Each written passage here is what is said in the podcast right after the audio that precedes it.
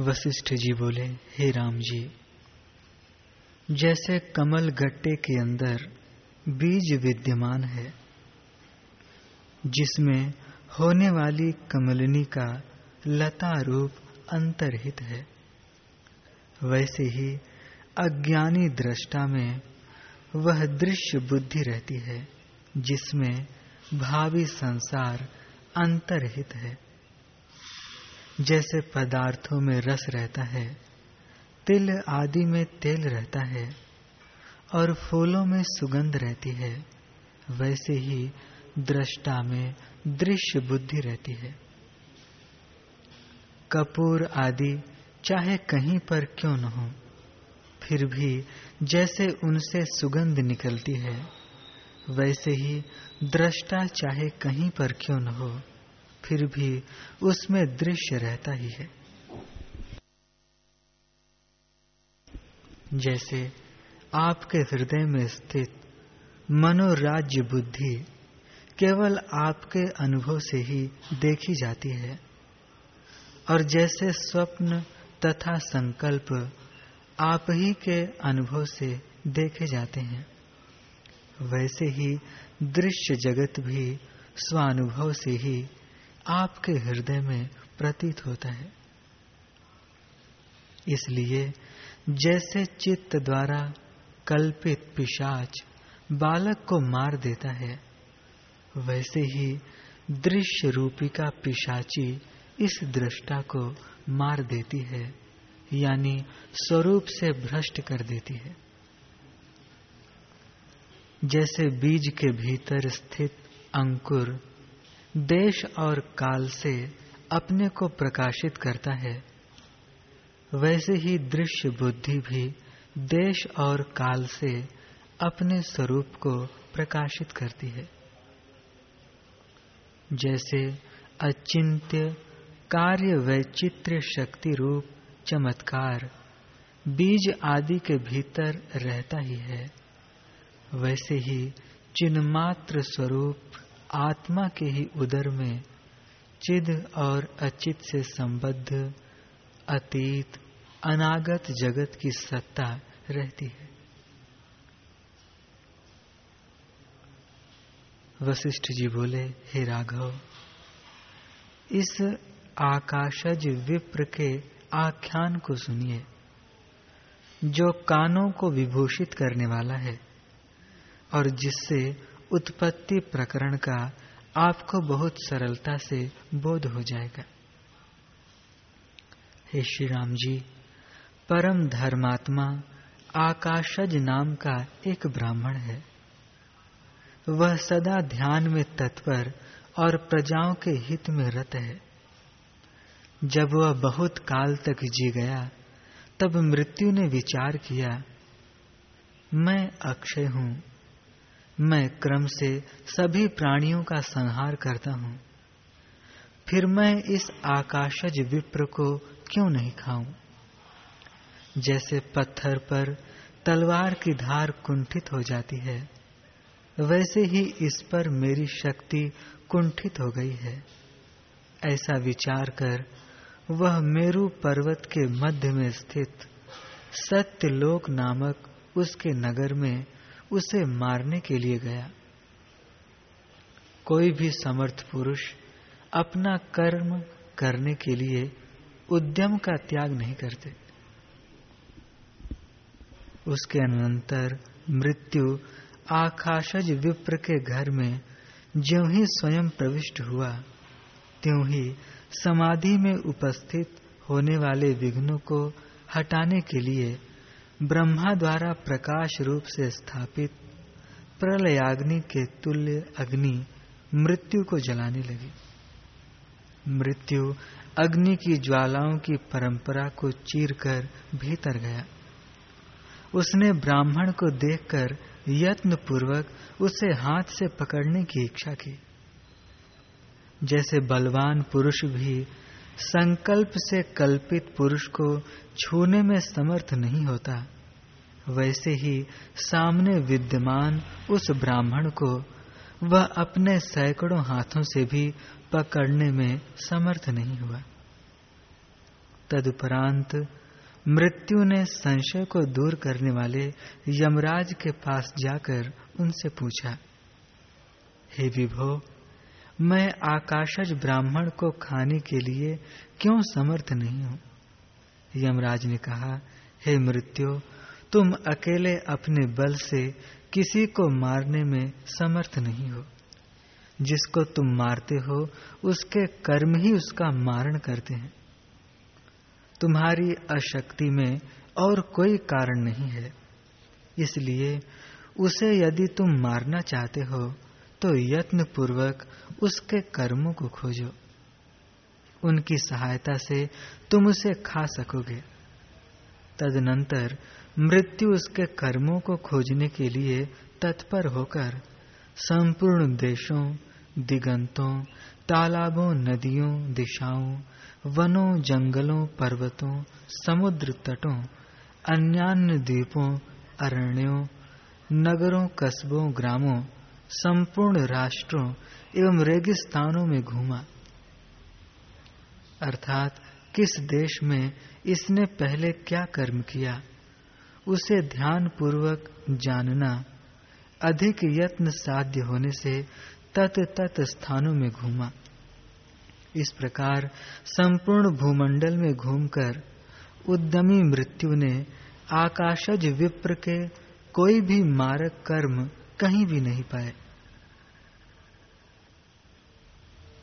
जैसे कि वंध्या पुत्र को प्राज्ञ तथा कल्पित पर्वत को कल्पना करने वाले पुरुष से अन्य पुरुष नहीं पा सकता। अनंतर संपूर्ण अर्थों को जानने वाले यमराज के पास आकर मृत्यु ने उससे पूछा क्योंकि सेवकों को संदेह उपस्थित होने पर उनके प्रभु ही आश्रय होते हैं। मृत्यु ने कहा, प्रभु, आकाशज विप्र के कर्म कहाँ हैं? यह बात आप मुझसे कहिए। मृत्यु के यो पूछने पर धर्मराज ने चिरकाल तक विचार कर उससे यह कहा, हे मृत्यु, आकाशज के कोई भी कर्म नहीं है। यह आकाशज विप्र केवल आकाश से ही उत्पन्न हुआ है। आकाश से जो उत्पन्न हुआ है, वह आकाश के समान निर्मल है।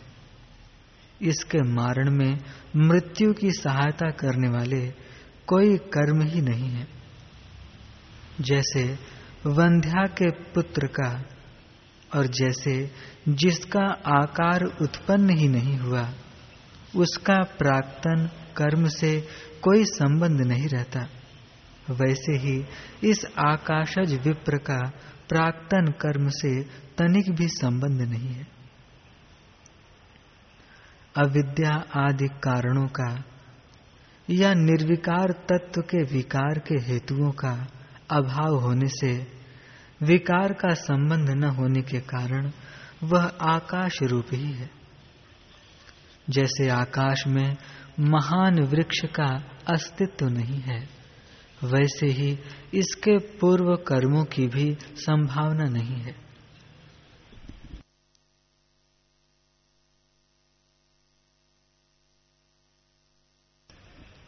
पूर्व कर्मों के अभाव से इसका चित्त अवश्य नहीं है।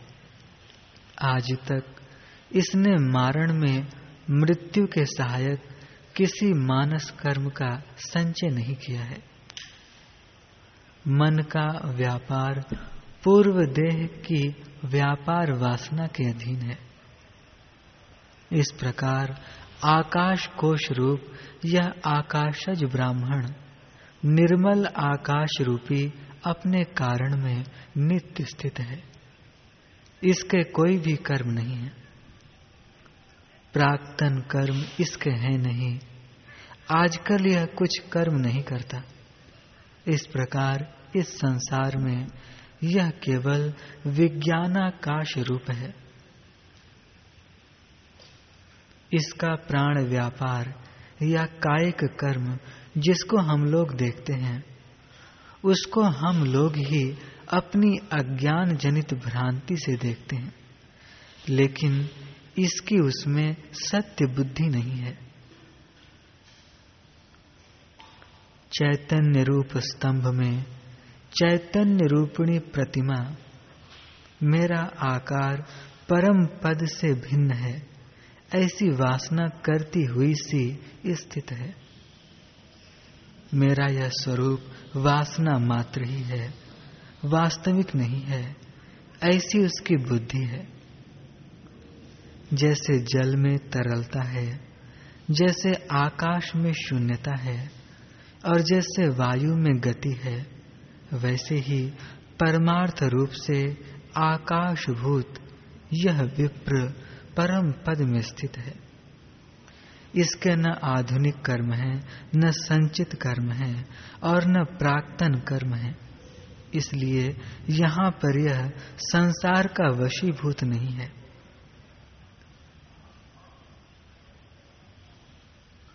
सहकारी कारणों का अभाव होने पर जो उत्पन्न होता है, वह अपने कारणों से भिन्न नहीं होता। ऐसा अनुभव है। कारण न होने के कारण यह स्वयंभू है। हे मृत्यु, न तो इसने पहले कर्म किए थे, और न यह आज कर्म करता है। भला बताओ तो सही, यह तुमसे कैसे आक्रांत होगा? जिस जीव का पृथ्वी आदि से रचित देह ही मैं हूँ, ऐसा निश्चय है। वह मूढ़ पार्थिव देह ही होता है। यह ब्रह्मा जिस समय सत्य संकल्प बुद्धि से मृत्यु की कल्पना करेगा, उसी समय तुम उसको पकड़ सकते हो। पृथ्वी व्याधि में देह का ग्रहण न करने से यह आकाशज ब्राह्मण, देहवान नहीं है। अतएव जैसे आकाश कैसी ही मज़बूत रस्सी क्यों न हो, उससे नहीं बांधा जा सकता। वैसे ही इसका भी ग्रहण किया ही नहीं जा सकता।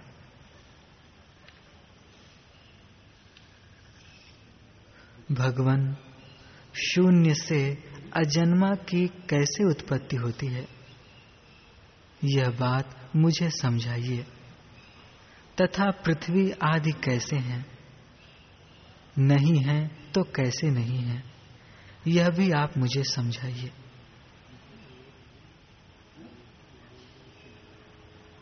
यह आकाशज ब्राह्मण। न कभी उत्पन्न हुआ और न कभी विनष्ट हुआ। क्योंकि यह ब्राह्मण परमार्थ रूप से केवल प्रकाश आत्मा विज्ञान स्वरूप है। इसलिए यह सदा ज्यो का त्यों रहता है, कभी विकृत नहीं होता। महाप्रलय होने पर कुछ भी अवशिष्ट नहीं रहता। उस समय केवल शांत, जरा रहित, अनंत स्वरूप, शून्य, नित्य उदित, सूक्ष्म उपाधि शून्य पर ब्रह्म ही स्थित रहता है। तदुपरांत सृष्टि के आरंभ काल में वासना और अदृष्ट से परिपूर्ण जीव की अविद्या से, इसके विज्ञान मात्र होने से, इसके निकट विषय भाव से पर्वत तुल्य, विराट रूप या चतुर्मुख रूप देह इस नाम से कथन के योग्य स्थूल रूप कुछ स्फुरित होता है। उस समय उक्त अविद्या से ही हम लोग काक तालिय के समान अकस्मात स्वप्न की नाई मिथ्याभूत उस आकार को देखते हैं। यही यह निर्विकल्प ब्राह्मण सृष्टि के आदि में निर्विकल्प चिदाकाश रूप अपने स्वरूप का अवलंबन कर आकाश में स्थित है। इसका न तो शरीर है, न कर्म है, न इसमें कर्तृत्व है और न वासना है। यह शुद्ध चिदाकाश, विज्ञान घन और सर्वव्यापक है। यह केवल आकाश रूप और तेज से प्रकाश रूप सा है। इसकी प्राक्तन वासनाएँ तनिक भी नहीं। अधिष्ठान तत्व के ज्ञान से विषय का बोध होने पर विषय ज्ञान रूप वेदनाएँ भी जैसे चिदाकाश है, वैसे ही चिदाकाश रूप से रहती हैं।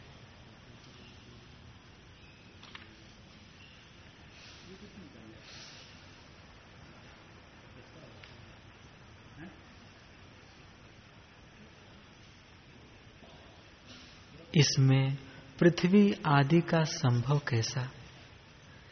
कहाँ से और कैसे हो सकता है?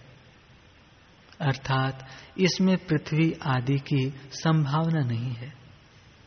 इसलिए है मृत्यु, तुम इसके ऊपर आक्रमण करने के लिए प्रयत्न मत करो।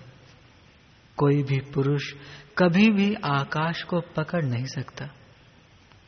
श्री यमराज के वचन सुनकर मृत्यु को बड़ा आश्चर्य हुआ और वह अपने घर को लौट गया।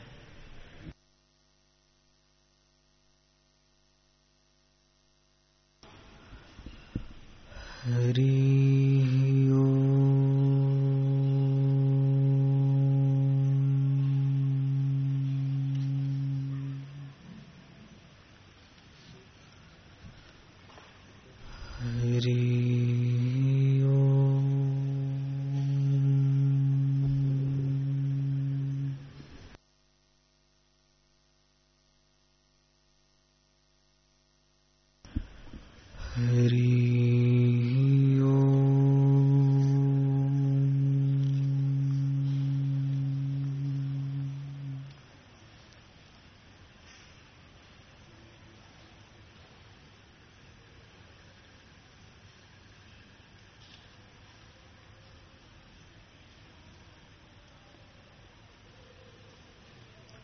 वशिष्ठ जी बोले, हे राम जी, जो सत्य है, वह असत्य नहीं होता।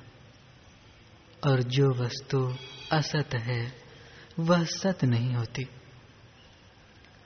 जैसे रेत से घृत निकलना असत है, कदापि नहीं निकलता।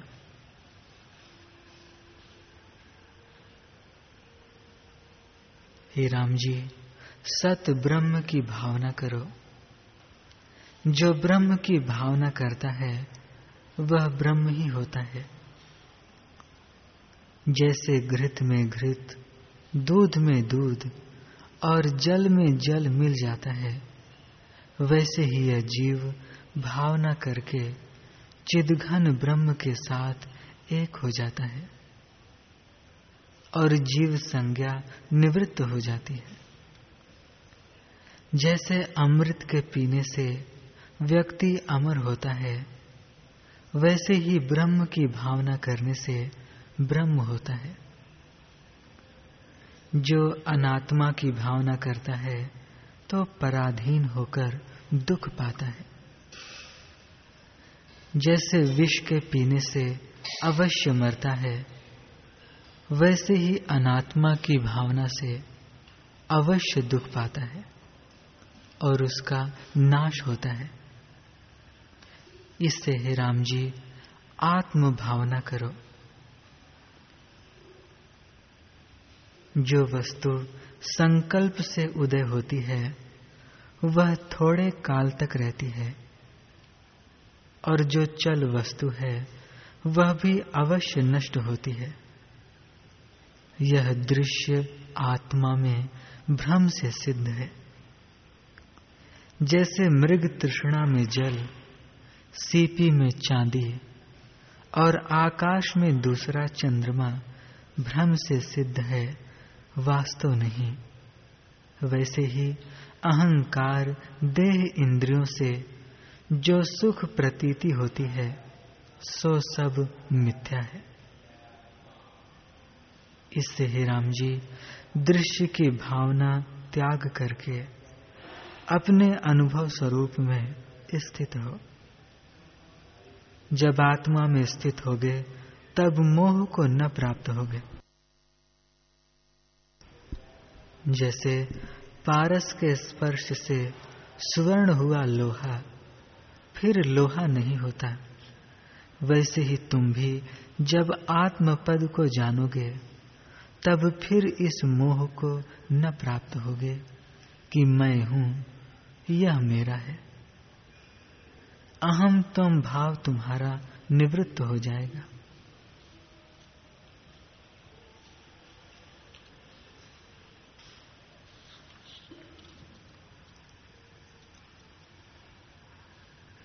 हे राम जी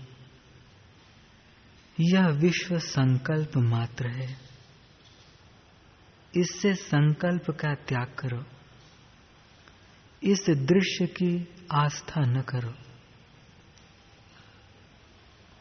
हे राम जी खाना पीना इत्यादि चेष्टाएँ करो, परंतु उनमें अहम भाव न करो। अहंकार अज्ञान से सिद्ध हुआ है। अतएव सब दृश्य मिथ्या है। अहम भाव के होने से जीव दुखी होता है। इससे अहंकार से रहित होकर चेष्टा करो।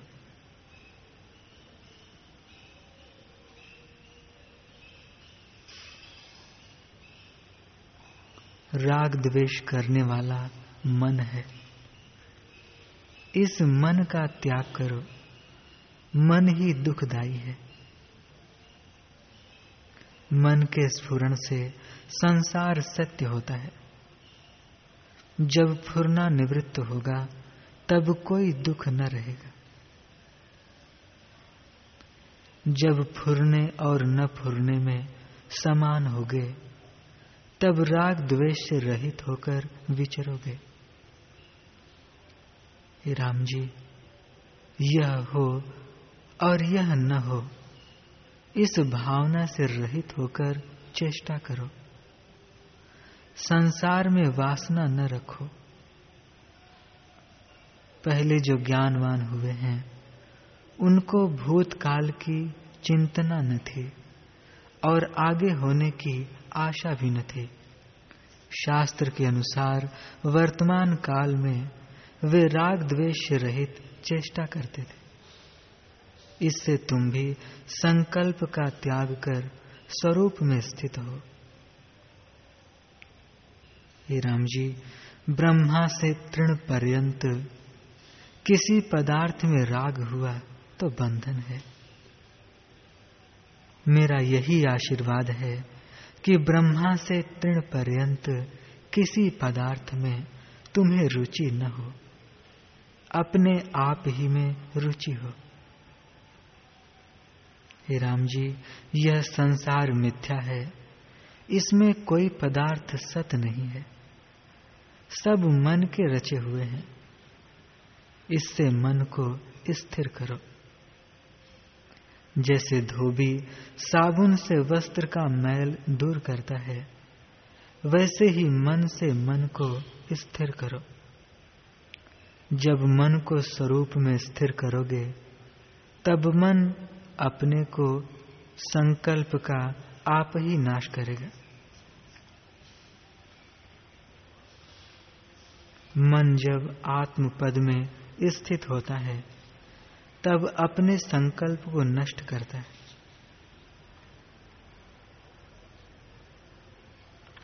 हे राम जी जब तुम्हारा मन स्वरूप में स्थित होगा, तब तुम संकल्प विकल्प से रहित होगे और तुम्हारे सब दुख नष्ट हो जाएँगे।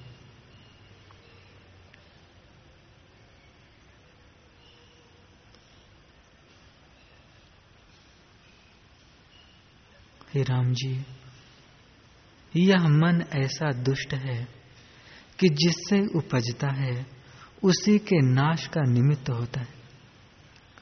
जैसे बाँस से अग्नि उपज कर उसी को जलाती है, वैसे ही आत्मा से उपज कर यह मन आत्मा ही को तुच्छ करता है। जैसे राजा का नौकर राजा की सत्ता पाकर राजा को ही मारकर स्वयं राजा बन बैठता है। वैसे ही मन आत्मा की सत्ता पाकर और उसको दबाकर आप ही कर्ता भोक्ता हो बैठा है। इससे ही राम जी, मन का मन ही से नाश करो। जैसे लोहा तप कर लोहे को काटता है, वैसे ही मन से मन ही को शुद्ध करो। केवल चिन्ह मात्र आत्मा में स्थित हो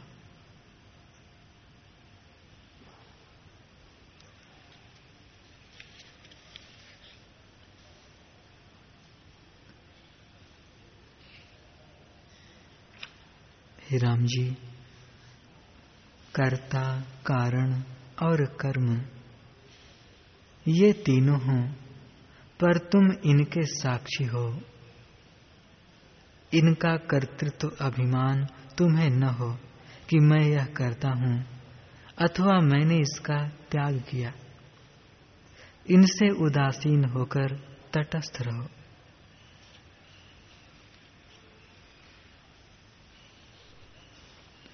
यह विश्व केवल आकाश रूप है, पर आत्मा से भिन्न नहीं। आत्मा का ही चमत्कार है। जैसे मेघ में बिजली का चमत्कार होता है, वैसे ही यह विश्व रूप चित्त कला, आत्मा का चमत्कार है। हे राम जी, वास्तव में सब ब्रह्म ही है, भिन्न कुछ नहीं।